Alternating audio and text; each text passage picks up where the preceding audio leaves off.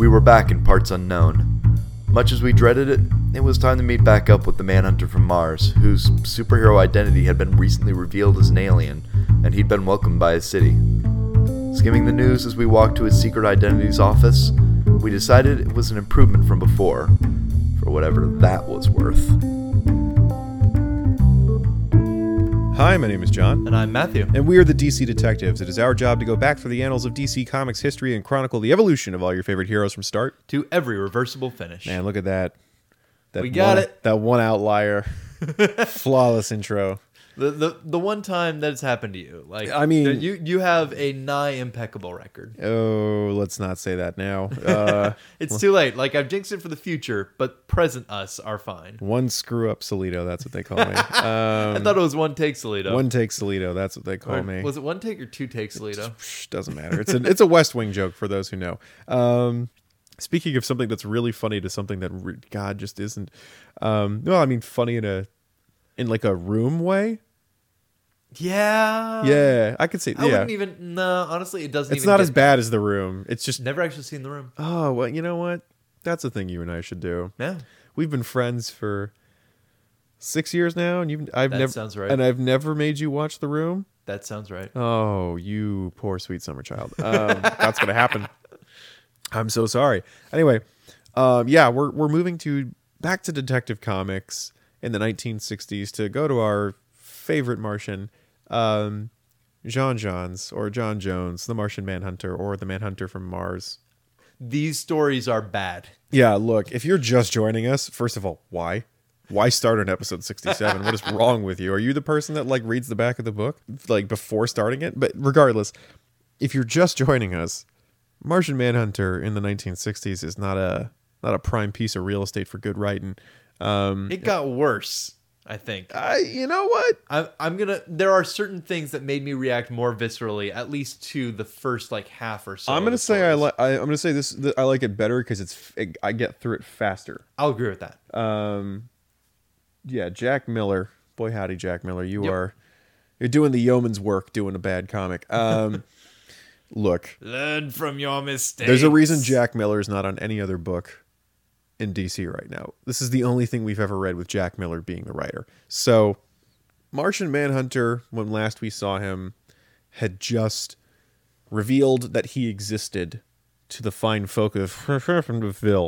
Um, parts unknown USA, as we refer to it. Um, we'll get to that later because I have a thing about that because of one of the issues, and I think I've identified where they are. I'm curious. and I think it's something you suggested a while ago, and now we're going to actually have to really sit down and have that out. Um, but he has revealed himself to the townsfolk of Parts Unknown USA, and um, uh, nobody gave a shit. Like all the citizens were like, "Oh, cool, a Martian," and all of his fears, as the episode suggests, uh, were unfounded. Um, that was the last episode with Martian Manhunter. So if you look for anything that says unfounded fears, it's probably going to be about the Martian Manhunter being really scared about everyone treating him differently because he was a Martian, and that didn't happen. So like you know he was scared for nothing. So Joanne, you ready? Okay, cool. Um, Detective Comics number f- uh 276, February 1960. Since we picking up um, from January 1960 was the last issue we said before we started Justice League. Here we are again. Welcome back. I'm just got to keep up with me. It's a lot to happen. Um, Detective Comics number 276.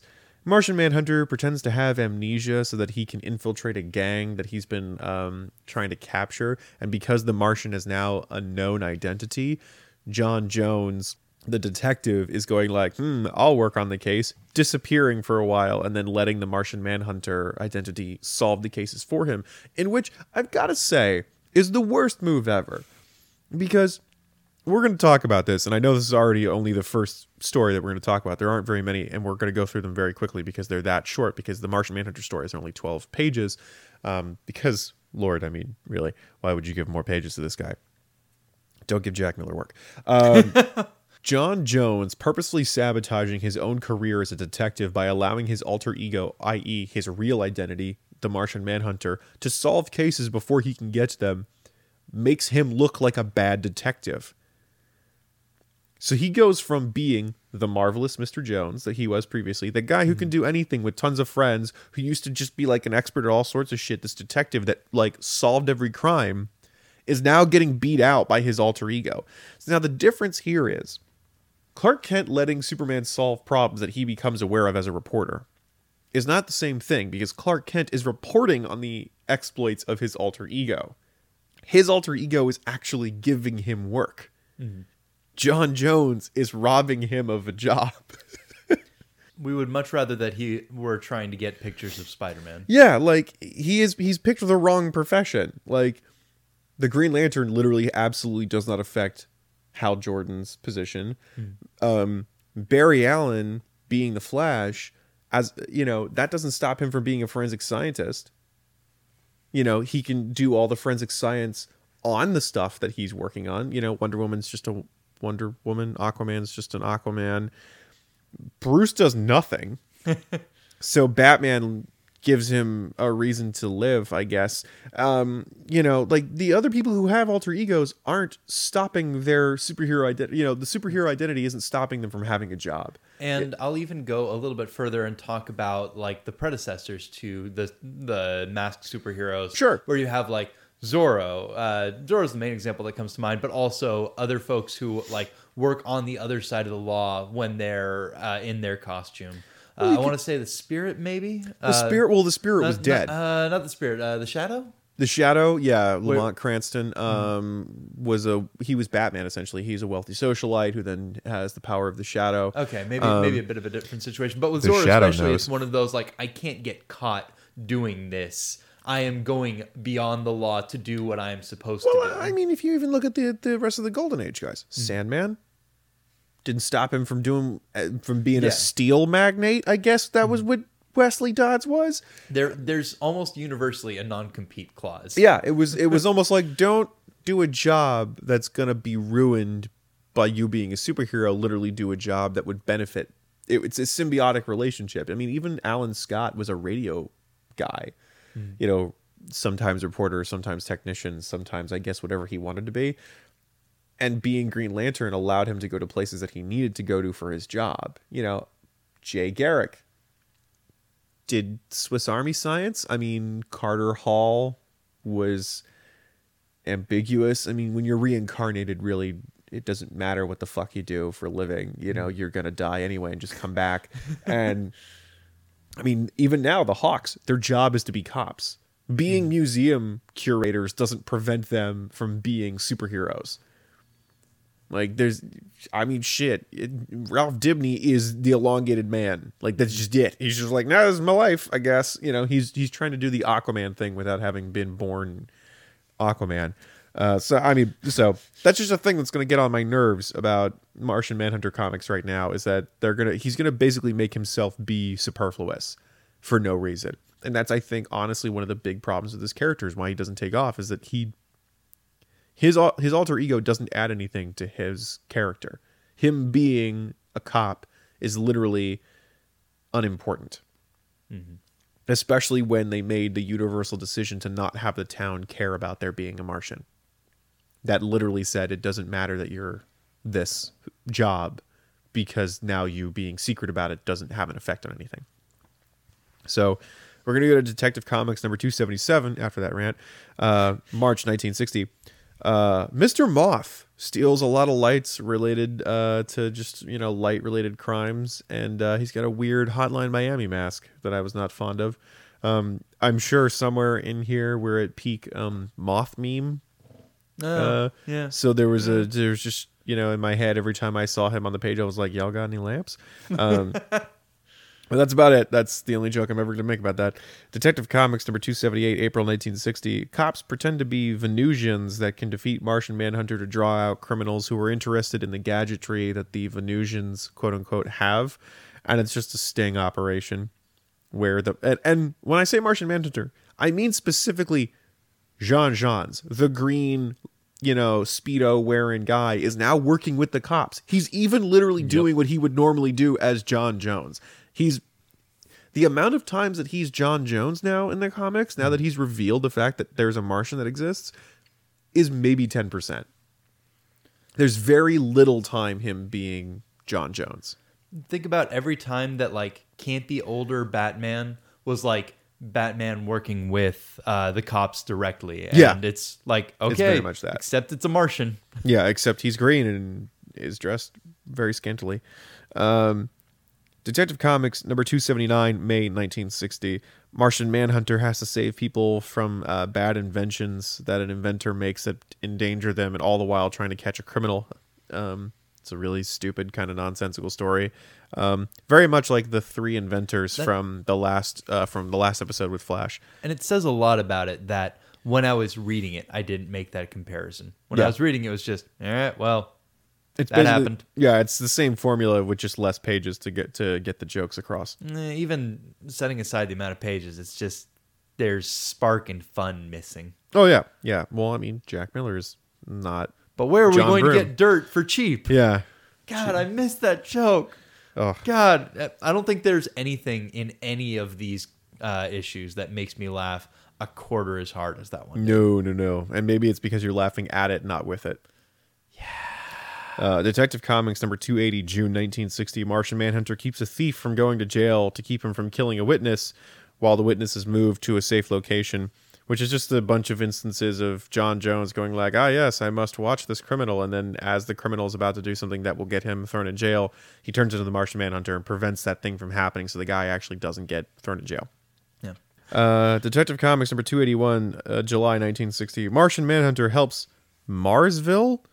So Marsville is basically um, remember that story where the, a bunch of bad guys who were smuggling diamonds through babies and rockets made a fake Krypton, and I was like, this is the most horrifying, triggering instance that Superman's probably ever encountered. Yep. So it's basically new Krypton on Earth, except it's like Marsville. So it's just Martian Manhunter helped a bunch of people build a, a Mars amusement park that simulates the environment of Mars for charity, and humans basically have powers in this theme park, and he does not because it's like his normal environment.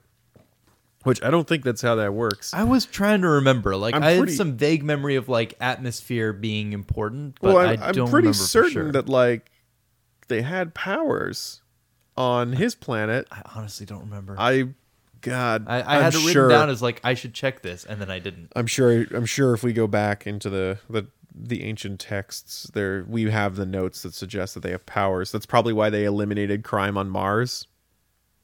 You know, I'm would sure make we could go sense. back. But regardless, Martian Manhunter has no powers when he's in Marsville, and the humans do. And once a bunch of criminals figure this out, they try to attack him, and he has to be smart by just using fire to stop them because he doesn't have his weakness anymore, and they do. I thought that he did still have his weakness. It's just that he didn't mind starting a fire for some unknown reason. No, I got the impression that like, oh no, yeah, you're right because they yeah, constantly. Like, I it guess bugged me. it. It's like he just started a fire, and it wasn't like a let me like make this fire over there. Yeah, he's It like was right just next to them. Yeah, He's right next to them while the fire's going, and they're all like, "Oh my god, this sucks!" And he's like, "Yeah, it does." And you're like, "Why aren't you freaking out about this?" Because the Martian uh, animals are still afraid of fire. Oh, we'll get to that. Um, yeah. So yeah, that's a weirdly that's a purpose of plot story right there. Yep.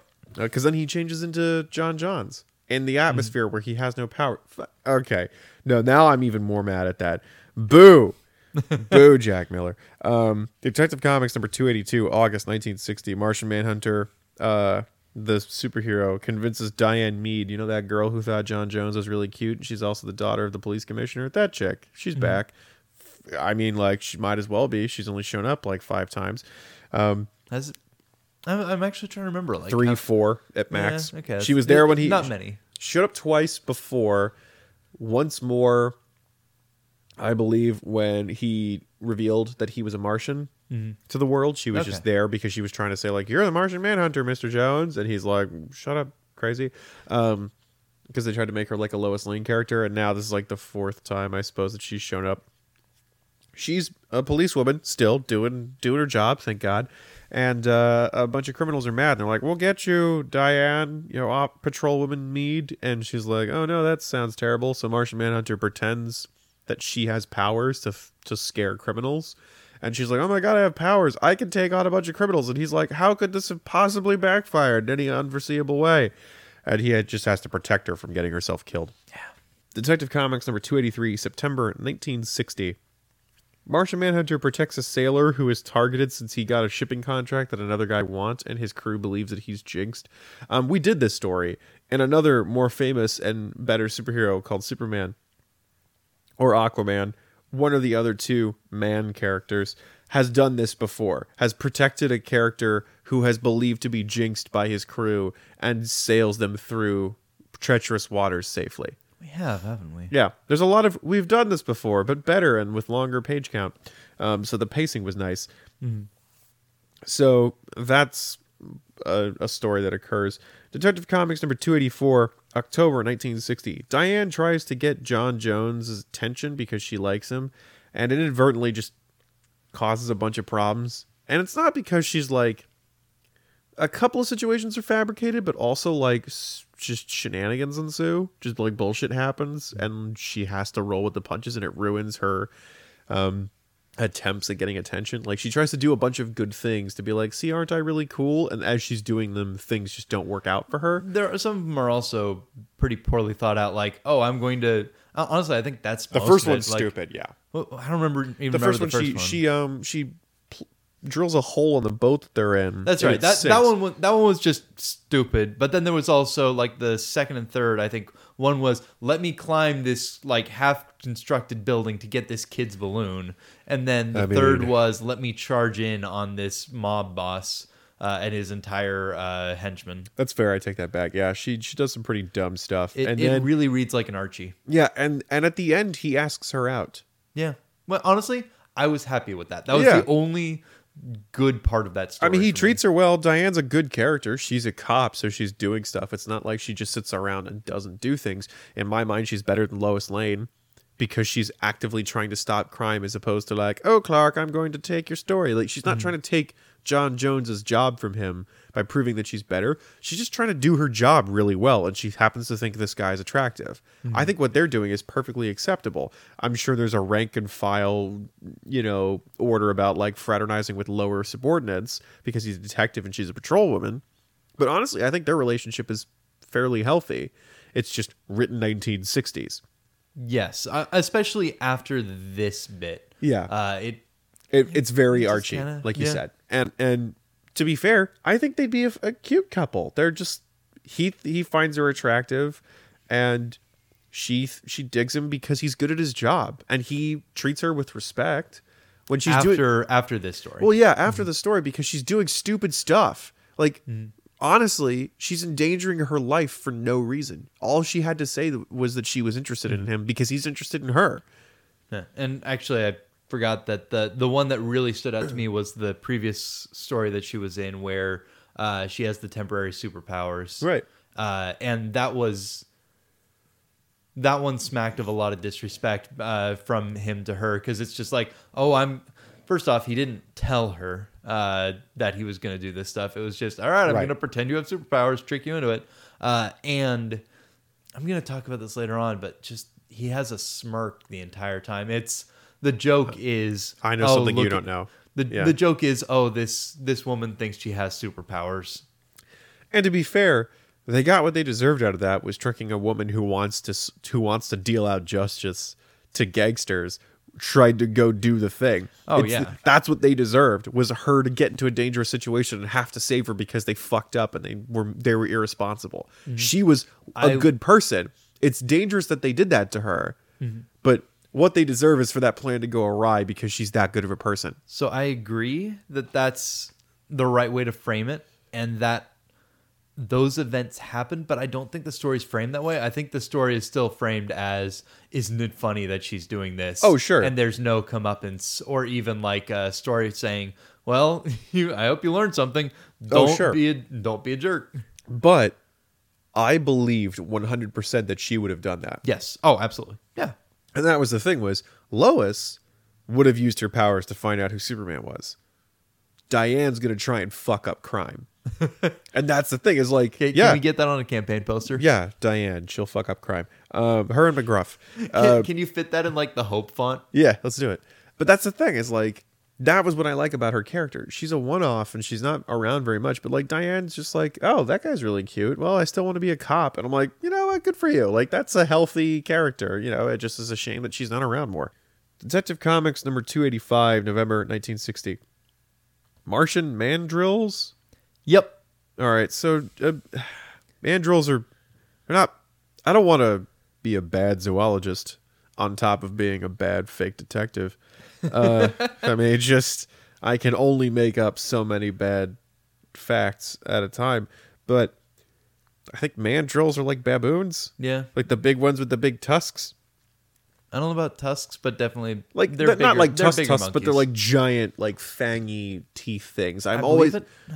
yeah. it- bottom line, big, big, big sapient creatures. Yeah, but they're monkeys. I think they are technically monkeys they're not instead apes? of apes. I don't think they're apes. Okay, like are baboons monkeys, not apes? Uh, I think, I think yes. yeah. I think chimpan- chimpanzees are apes. Okay. I I'm reasonably sure. like orangutans and things like that are apes. Yeah. Wait, no, I gotta Google it. Where Doctor Internet? uh, Uh, just Google mandrills. That's gonna be weird. Uh, primate. Uh, the mandrill is a primate of the old world monkey family. Yeah, it's a monkey. Uh, one of two species aside of the genus Mandrillus, along with the drill. Both the mandrill and the drill were classified as baboons. So, I mean, if you, it's what you think of when you think of a, a like a baboon. yeah. Hey, you ever see the old Disney animated movie Tarzan? The those guys that fight him in that one scene when you first meet Jane and she's stuck in the jungle by herself and she meets the tiny baby monkey and then like the big like she's chased by a horde of monkeys. Th they look like that.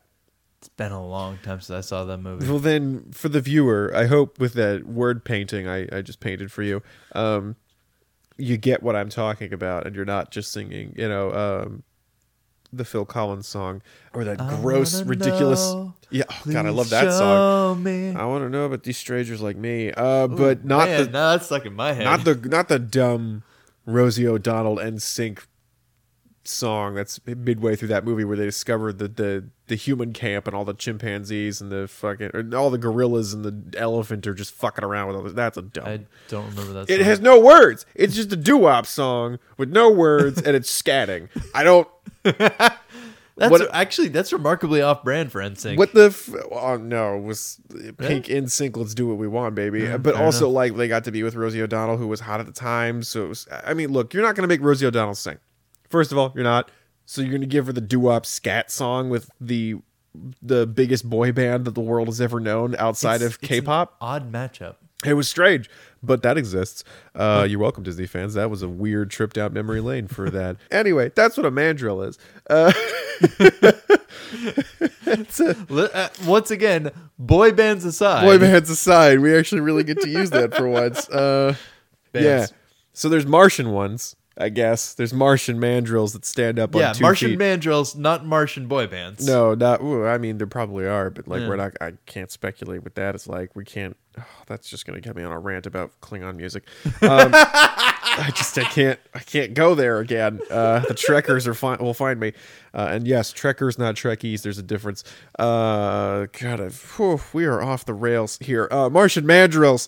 They're big. They're mean. They stand on two feet. They don't look like baboons at all, and uh, they I guess blow explosive air out their mouths Yep. so much so that they can lift a bank off the ground. I don't fucking. A, a, missile with a bunch of them lands on Earth, and some criminals find it and somehow get the ability to control them. And Martian Manhunter's like, "That's mean to control these innocent animals um, to do crime." They stop it, and then they send the mandrills to Mars, and like police chief Harding, who is John Jones's boss, who is now constantly working with Martian Manhunter and not John Jones, which is super suspicious. Um, goes like, "Hey, Martian Manager, don't you wish you could go with the mandrills back to Mars?" And he's like, "Maybe someday." Dude, that was The- that's the your whole that's your whole character. The so there have been bits before this where the reasoning, the same reasoning was brought up of I can't leave until my work here is done, Right. Until like I've successfully stamped out crime. But you're about to get to this one. It bugged the shit. I mean, I, I guess it's the it's the issue after this, isn't it? Oh yeah, Yeah, we'll get there. yeah. This one hurt. Look, hurt. Look, all right. We already dealt with the fact that Martian Manhunter wasn't going to go back to Mars because he had the opportunity to do it when the Martian criminal got on Mars. And he sent that guy back without going back with him. So he has made the decision that he's going to stay on Earth for a while. Whatever. Detective Comics number 286, December 1960. Martian Manhunter's secret identity, hap- uh, John Jones, happens to look identical to a prince in a different country that's been missing since he showed up on Earth in you know four years, and that never came up until this point when these guys show up in the town. They're like, "Oh my God, you're the prince," and and Chief Harding's like, "Well, I guess you are because you're not telling me where you've been, you know, four years before you showed up in town in Heffenberg. Uh, don't worry, we're gonna get to that, I promise."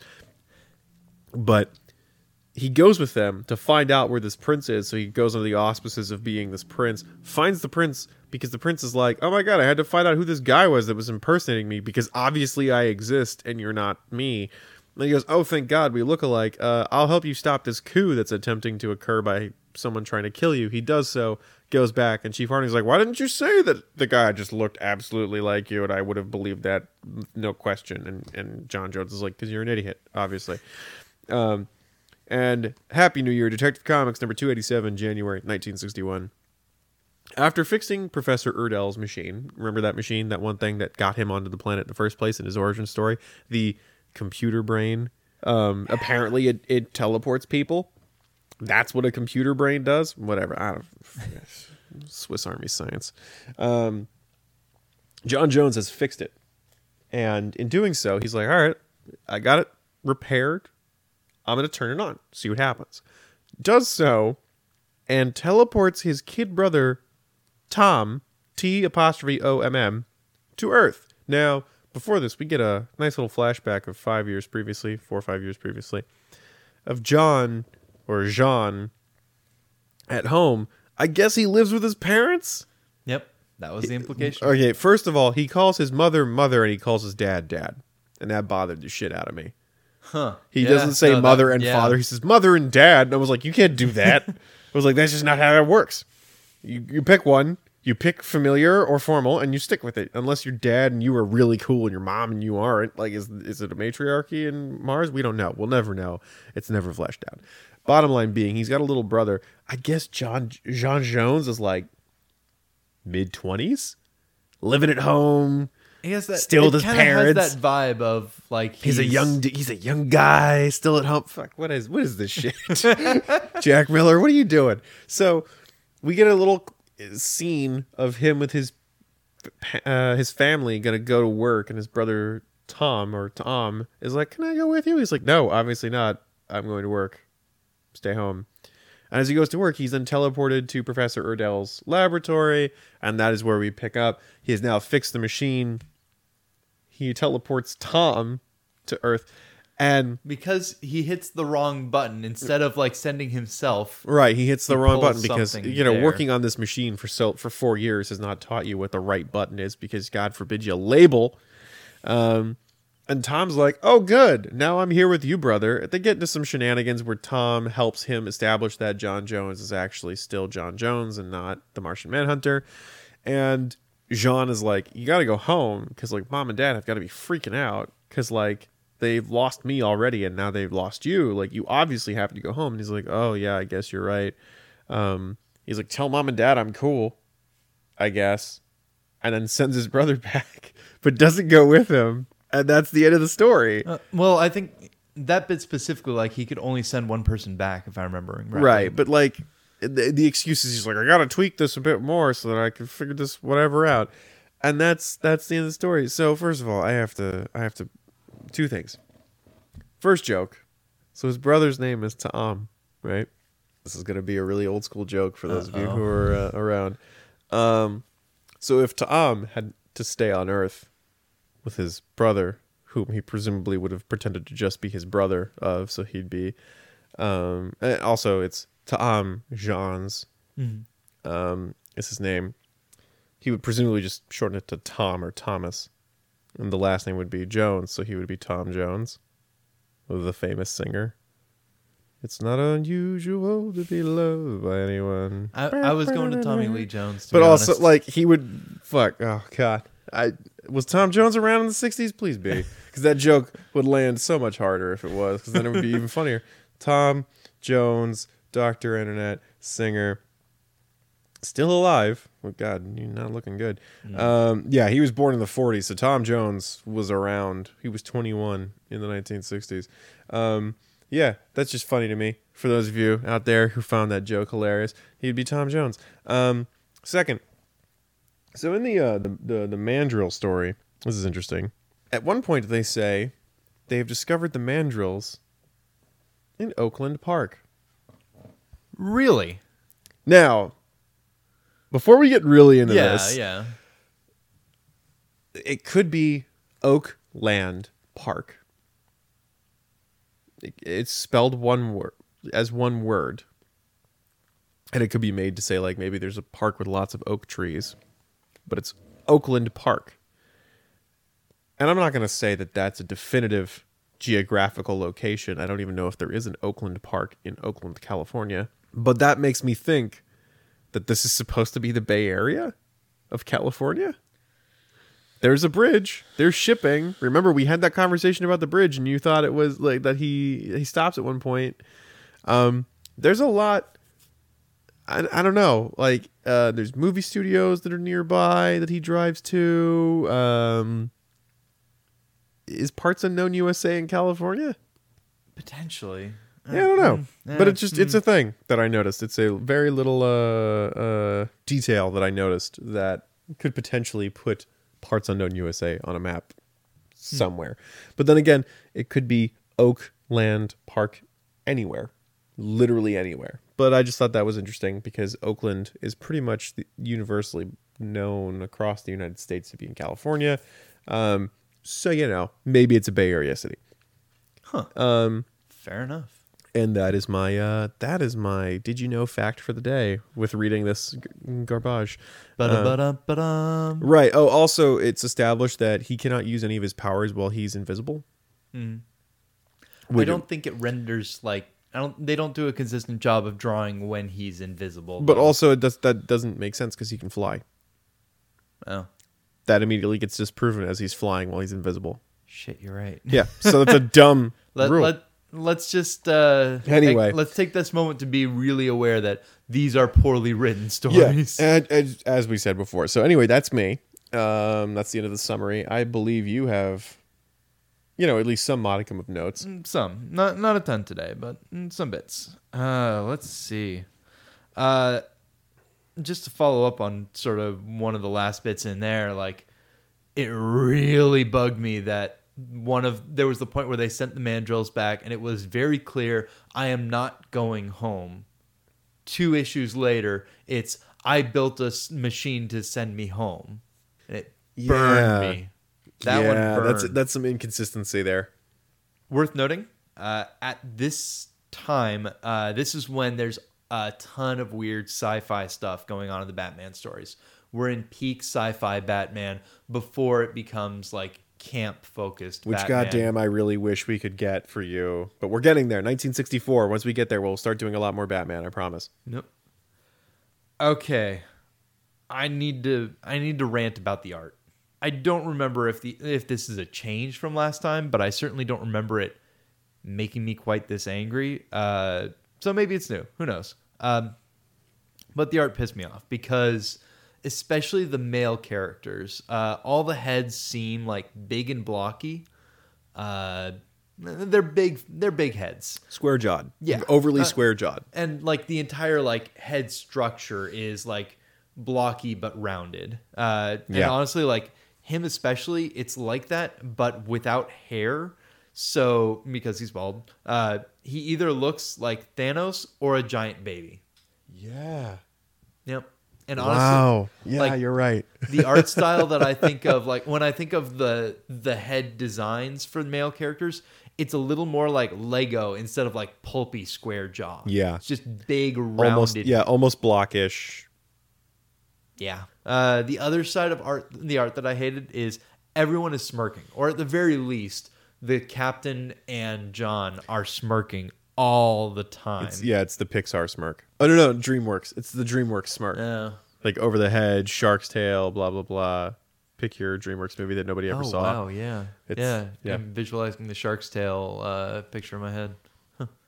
uh, but yeah, like TMI, but I had a boss at one point that couldn't stop smirking, even when it was really socially inappropriate to be smirking. Uh, Yeah, and that was uh, don't don't do that. It it makes it really hard to take drama or empathy or anything else seriously if all you're doing is smirking. Especially like it hurt in the story where uh, where John was faking superpowers for uh, whatever her name was, Diane. Diane. Uh, Don't worry, I remember. yeah, good. One of us had to. Uh, a lot of this went in one ear and right the fuck out. But yeah, like he's going through and acting patronizing and looking really patronizing. Uh, that one just ground me the wrong way. Yeah, I can definitely see that. And it's just yeah, the, all the way through the art, it just it's not so much like he he doesn't look like a wrestler. I was trying to make the comparison. Maybe he looks like a bit like Batista. Uh, no, he looks like a cartoon of a wrestler. He looks like a cartoon. You know what? He looks like a weird, over the top comic version of Bruce Willis. He looks like Brock Samson sometimes. Yeah, I can see The gi- the Yeah, giant yeah. rectangular rounded head. Yeah. One thing with re- actually with regards to the uh, story with where he's pretending to give uh, Diane superpowers, I've for a long time been trying to find the right words for how to structure this statement, and I think I finally found it. If your story ass- r- assumes that or has to have the characters don't talk for some kind of tragic reason and that's needed for your story to go off the way it does that's fine. If it's for like a bad reason of just like this person isn't facing up and isn't talking to the other person that's fine. If it's some kind of messy reason of just like i was going to talk with them and i never quite got around to it that that's also kind of fine if you're doing those as part of your story. If it if there's no real if there's no reason that they couldn't talk about it then it's a bad story and in this case there is absolutely no reason he couldn't have been like hey diane you and i like i'm gonna do some stuff to protect like we agree that you need protection uh, and you're agreeing with that like let's give you superpowers for a bit there's no reason she couldn't have been brought in on it except for the purposes of plot. Yeah, one hundred percent. Uh, also, thing that bugged me: uh, the atmosphere of Mars makes humans superpowered, and the first thing that the humans do is the criminals uh, do is, "Hey, I'm gonna steal the robots," instead of "I'm gonna get." A scuba tank of this atmosphere. Yeah, I'm gonna make sure that we can reproduce this atmosphere ad nauseum so that we could, you know, do this forever for the rest of our lives. Yep. Uh, dumb thing that bugged me. Uh, there's the story about yeah. So the story about the ship and the captain shoots an albatross to put it out of its misery. Pro tip: uh, I understand humanitarianness, but uh, you, people are going to react poorly to that. Uh, Uh, do they state specifically that it's an albatross? I thought Yep. they. Oh, okay. They very explicitly like they all but name drop the rhyme of the ancient mariner. yeah. Uh, But it's it's a petty story about someone in a quirky jam, which you know, those kind of like uh, like downbeat stories can be fun. However, the issue here is that there there's no tonal break here. It it is written with the exact same tone as when he's trying to stop aliens, when he's trying to uh, stop criminals. It's written the exact same way. It's not like looking at something seriously that usually gets uh, dismissed. Like it's not like oh the teens really do need help or something like that. It's not a tongue in cheese melodrama piece. It's not the uh, it's not like a Hot Springs episode or anything like Yeah. that. It's just another adventure out of place. I have uh, written down. God damn it! Literally two issues ago, you had a rocket that you could have used to go to Mars. All caps. Yeah. Oh, this was kind of interesting. Um, from a visual side, uh, at least in the last like two or three issues, his anytime he goes between uh, John Jones and J'onn J'onzz, it it's this like psychedelic uh, circle in a circle in a circle in a circle. Concentric does, like, circles the- thing, yeah. Yeah. Uh, and like alternating uh, colors. It's like it's not the black and white version that is what I usually see when in that kind of pattern. But it's like okay, it's kind of cool. Like we used to see uh, him becoming invisible, like the two panels of John Jones visible and then the invisible uh, Martian Manhunter like walking forward from that. Right. Were this a cartoon, those two identities would splay out from each other, and then the one that he would turn into would go over the other. Yep. They would like overlap with whichever one was he, he was turning into. That's what like that would look like. Yeah, just the And there'd be a sound effect. Boom. Exactly. It'd be like changing into his alter ego of John Jones. The I- Martian Manhunter goes into the police station to question Chief Harding. You know, like that's what that would be. Okay, I'm just gonna pitch this now. Okay.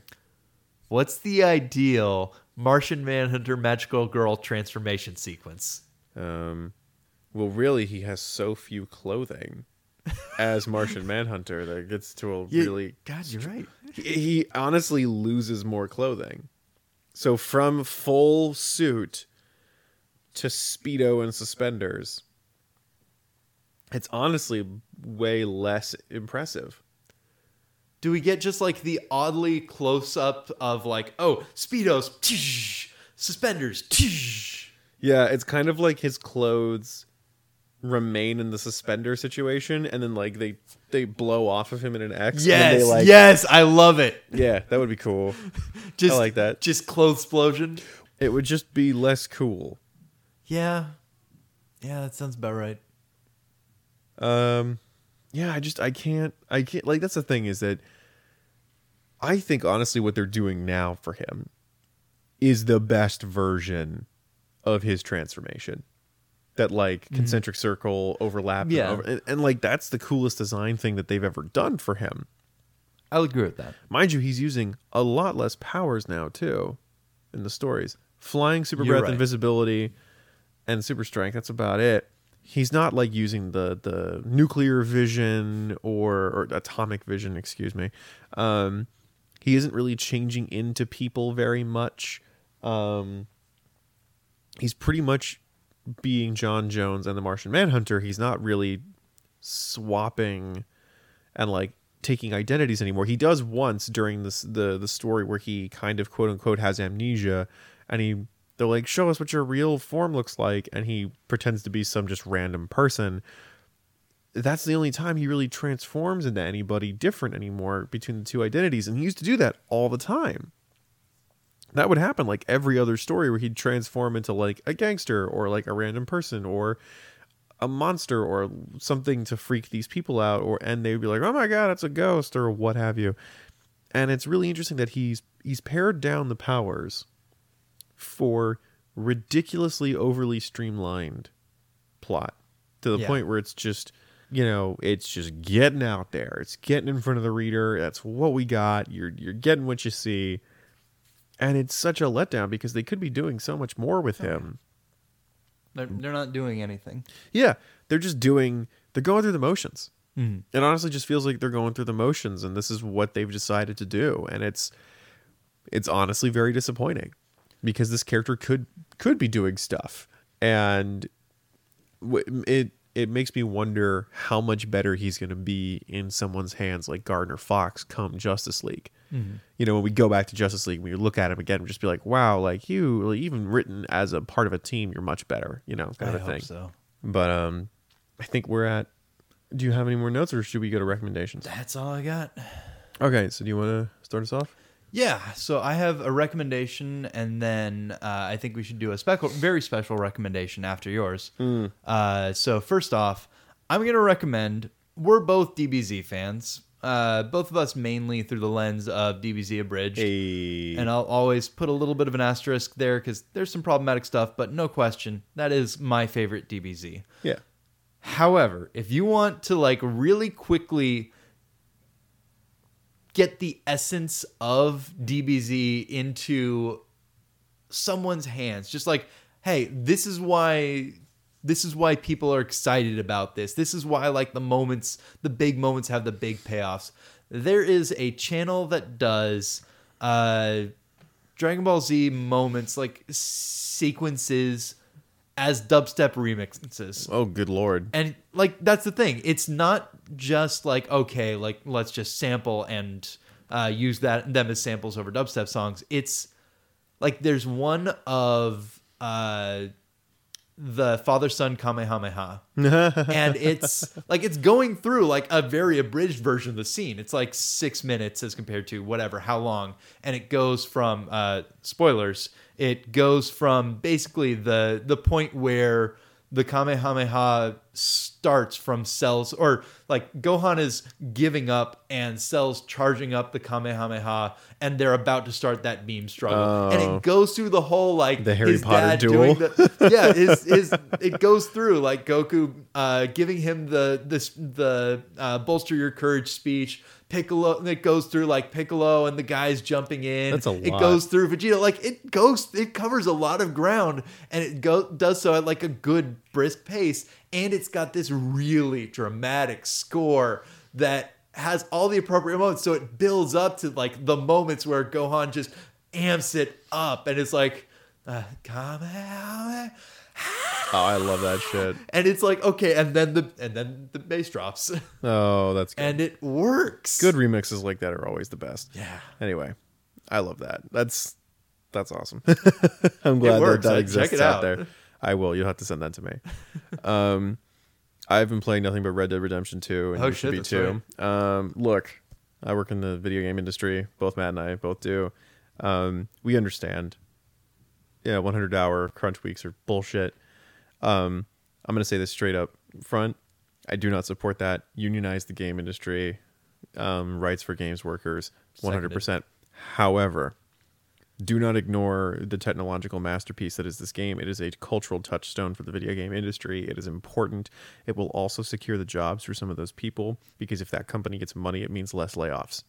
There, I mean- there's a whole lot of there's a whole lot of discussion to be had, but I don't think there's been Yeah. any disagreement You- that in terms of just a very good, very enjoyable game, like It's there. Everybody's there. It's 100% there. If you want to have a conversation with me about that, find me on Twitter. I'm more than happy to have a conversation with you about, you know, the ethics in the gaming industry as far as working for crunch as and to deliver a game. I can 100% have a conversation with you about that. That is not what this podcast is about though. yeah. Just But, because yeah. Uh, but We- yes, we both can do that. Game industry. yeah, unionize but, the industry. Yeah, like to what to whatever extent you're able to separate separate the process from the product. It sounds like this is a really good Yeah. product. And also don't don't ignore the work that all those people did. That's kind of also part of it. Is like if you don't buy the game, you're also not validating the work that they put all that time and effort into. It's That that's there's there's there. There's a lot some there. Truth to that. there's a lot there. There's way a lot of shit's yeah, messy. Yeah, and then again, we're just not going to get into that. But there's a lot. You and I can have that conversation on Twitter if you want to have that Mm-hmm. conversation with me. I'm more than happy to talk about that with you. This game is amazing. Like I really, really like it. Yeah, there's some problems here and there. Um, go on YouTube, you'll find the bugs. I'm sure they're there. Um, sure. But yeah, it's a huge game. Of course, there are bugs. Obviously. Mm-hmm. And I have so the way I play Red Dead is I do all the challenges first and then I do plot up and so up until the challenge says you have to do this thing here i go oh i can't go there must mean that i have to advance the story now and it literally extends the life of the game by an extra couple of hours just because like i'm learning how to do stuff by hand before the tutorial teaches me how to do it. Oh shit. so it's very interesting in my opinion to do stuff that way.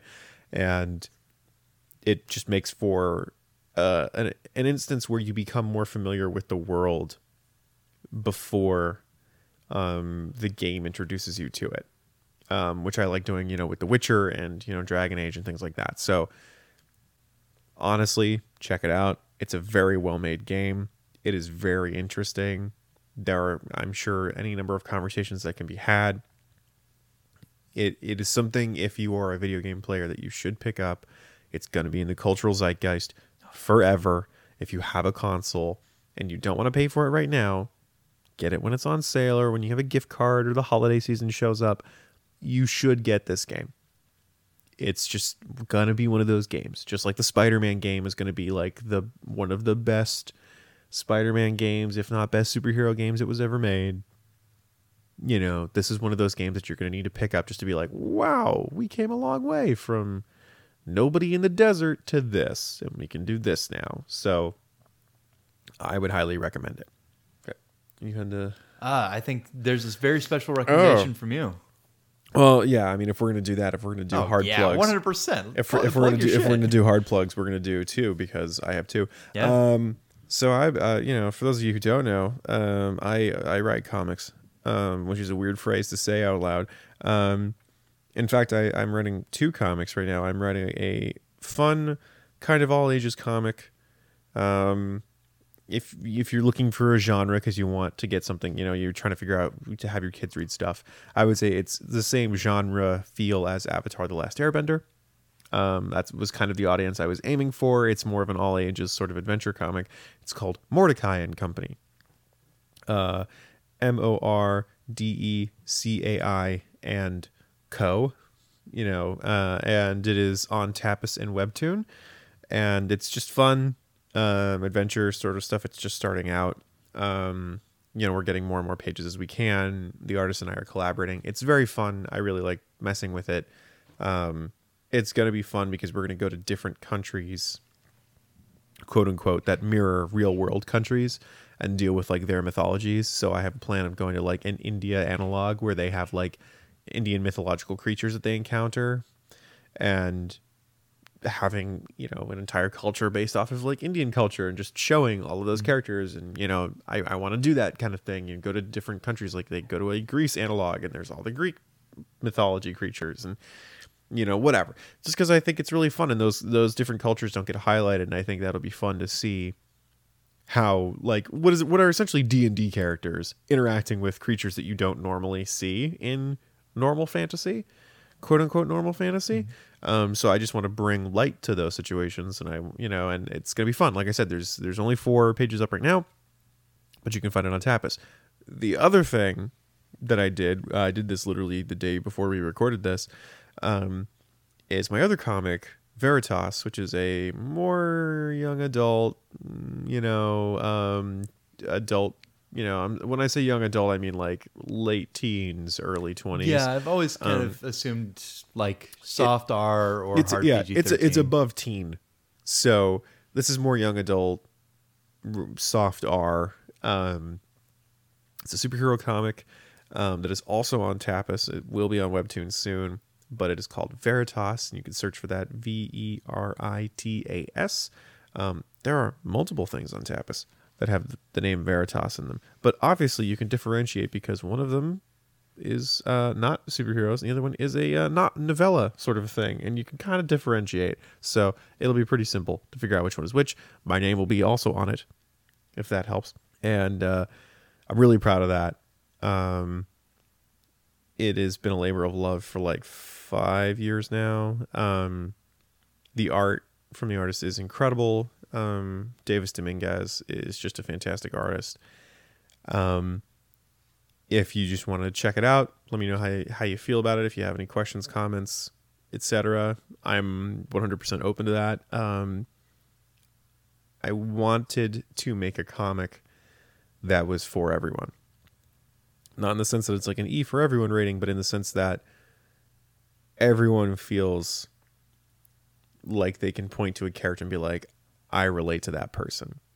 And I can see myself in this world because this world represents me you know and i want to i i really think that there is a push for diversity and representation and i wanted to do something that could answer that because no one can tell me no i'm not beholden to the big two or another publisher or you know the the rules governed by like well this is the you know this universe and we don't do that thing here because it doesn't fit in our universe it's like yeah it's my universe my thing i can do what i want and what i want is i want you know multiple characters that are LGBTQ. I want multiple people of color in high profile positions in my story. I want, um, you know, role reversal for certain, you know, tropes. I want to just start changing how people see superhero comics. And, uh, you know, there's only four pages up right now.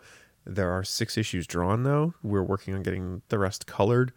Um, I hope you enjoy it. It is uh, it's a labor of love between you know myself, the artist, and you know Matt was incredibly instrumental helping me formulate this out of being mad at Marvel Civil War One. Which is That was that was an epic conversation. that was literally the two of us standing in the street at 3 a.m. in Palo Alto, um, trying to trying to yell quietly because it was really late Mm-hmm. uh, about how much we didn't like Civil War, um, and I think something positive came out of it. That wasn't like a "fuck you, I could do it better." It's more just like, "What if though this was this?"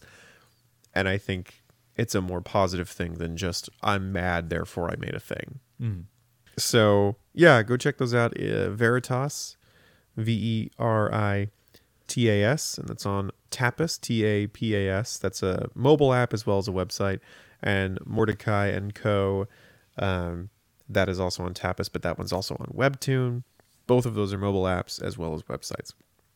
But uh, you know, we don't we don't normally plug a lot of our own stuff. You know, Matt Matt does some really really interesting stuff with like games that he's developed that personally I think a lot of people would enjoy playing and he should show and do maybe a podcast where he just does that. Oh, that'd Um, be interesting. which would be cool because you've got a bunch of friends who would be down to do that and you could post those online.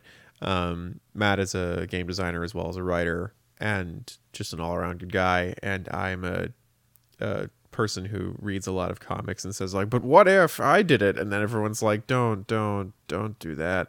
And i go but no i'm it's done. It's on a it's on a laptop. You can't stop me. And they're like well i guess now something has to be done about it. By the power invested in me by Google Docs. yeah, right. Uh, look, if you're ever concerned about like what creativity feels like, or like what it's like writing something and seeing it out in the in the world, it's 100% terrifying. Because I've been pitching this comic to tons of different um, companies. All of them said no. I will rephrase that. One of them said no. The rest of them never replied back, which is a soft no. Um, but the beauty of this age of media is that you can publish your stuff online without having to worry about it. And then you have the copyright for it because it exists, and then nobody can steal your idea, and unless they're really shitty about it.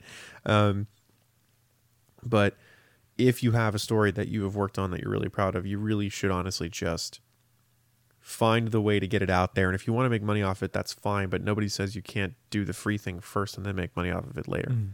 That's not to say like, you know, do it for money. It's more like, yeah, if you want to like make this your job, obviously you're going to need to do this for money, but it's going to be a lot easier to make money off of it if you have an audience first. And 100% I am I'm behind you and I hope you do the thing because I want you to and I want everyone to have their story told.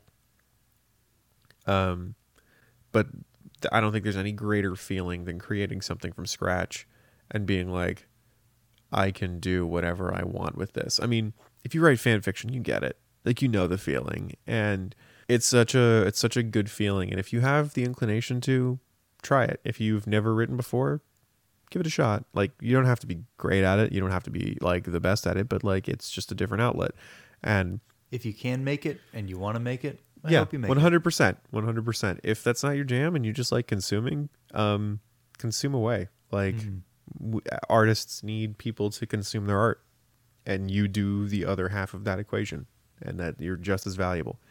So, in conclusion, uh, do the thing. We believe in you, and uh, we'll see you all next time. Hopefully, with some better garbage to read.